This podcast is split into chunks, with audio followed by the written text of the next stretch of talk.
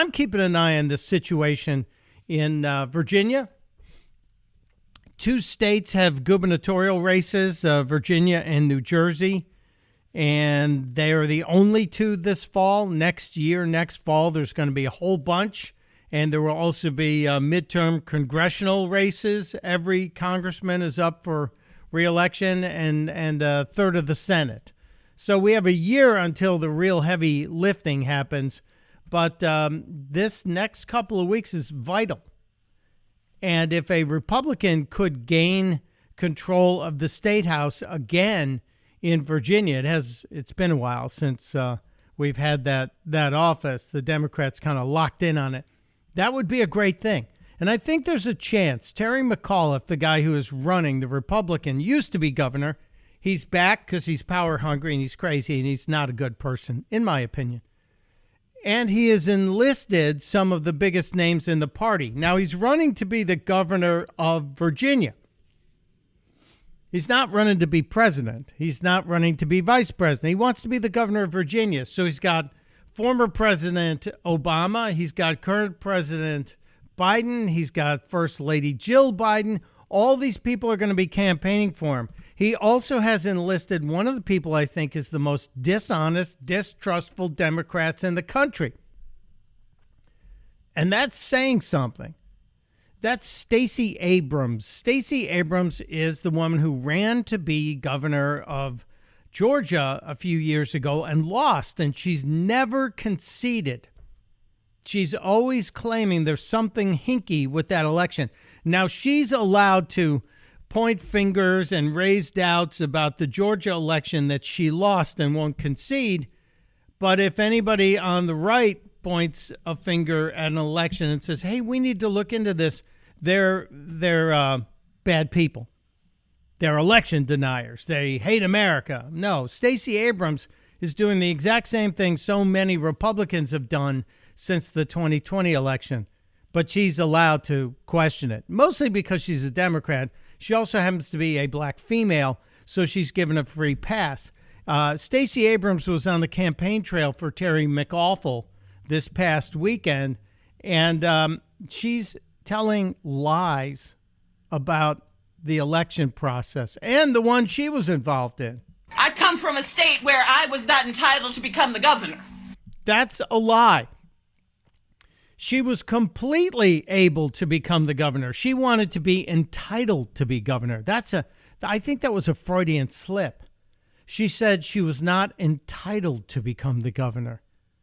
You get to be the governor when you get enough votes and you win an election, Miss Abrams.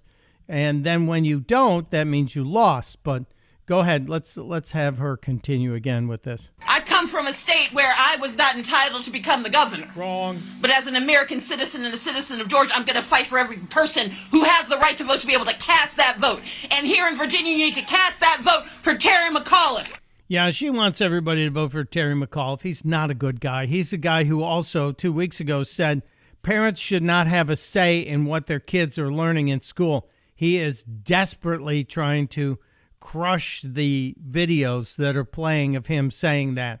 He's putting out all these new videos saying, Well, I'm the education candidate. My wife and I have always believed that it was about education. No, you haven't been. You're a dyed in the wool leftist Democrat who believes government needs more control over our lives and the lives of the children of this country.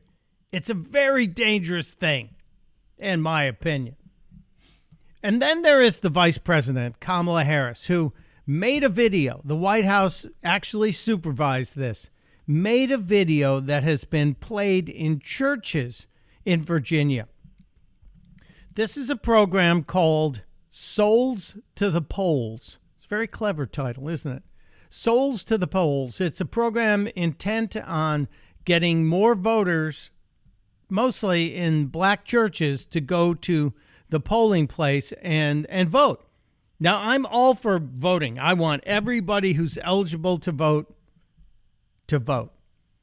Everyone that is eligible should be voting. It's one of the greatest obligations we have, and we should make sure we exercise it every chance we get.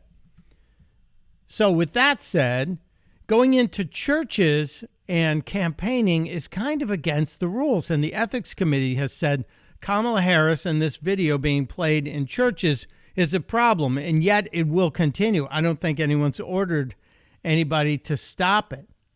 Here's the first part of Kamala's message to people. It's being, again, played in churches. When I was growing up, we sang in the choir at Oakland's 23rd Avenue Church of God. We were taught that it was our sacred responsibility to raise our voice and lift up the voices of our community.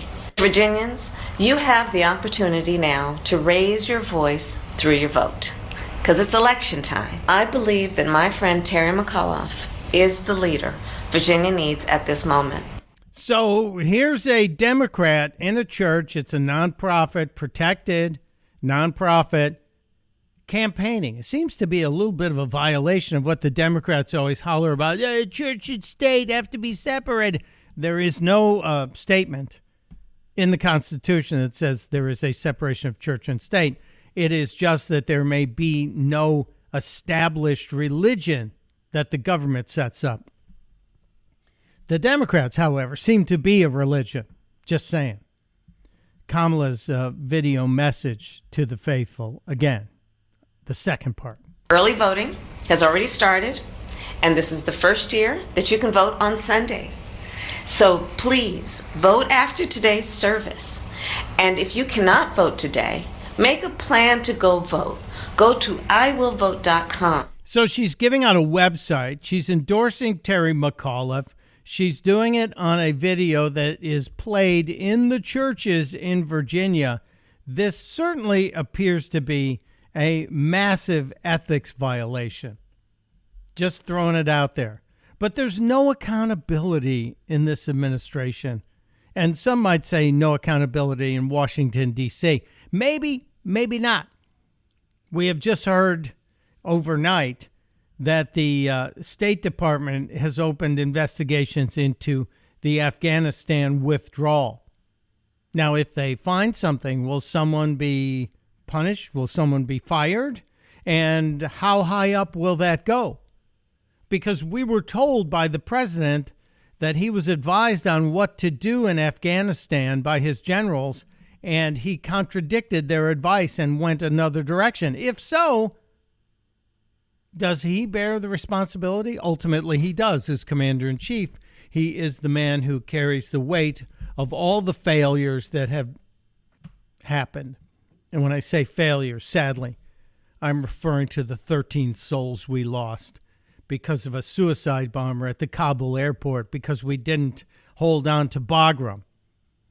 And I'm also referring to the 10 souls that we killed, the 10 people we droned, seven of which were children who died senselessly because this administration was rushing to get some kind of reaction after the disaster of the 13 military members who were killed.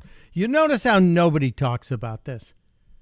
It's still fresh in the minds of the families and everyone who is, uh, I guess, a, a true patriotic American but this administration is trying to wash this away as quickly as possible. The stain of what happened in Afghanistan is going to haunt us for a long, long time, no matter what this administration attempts to do. We're not going to let it be forgotten.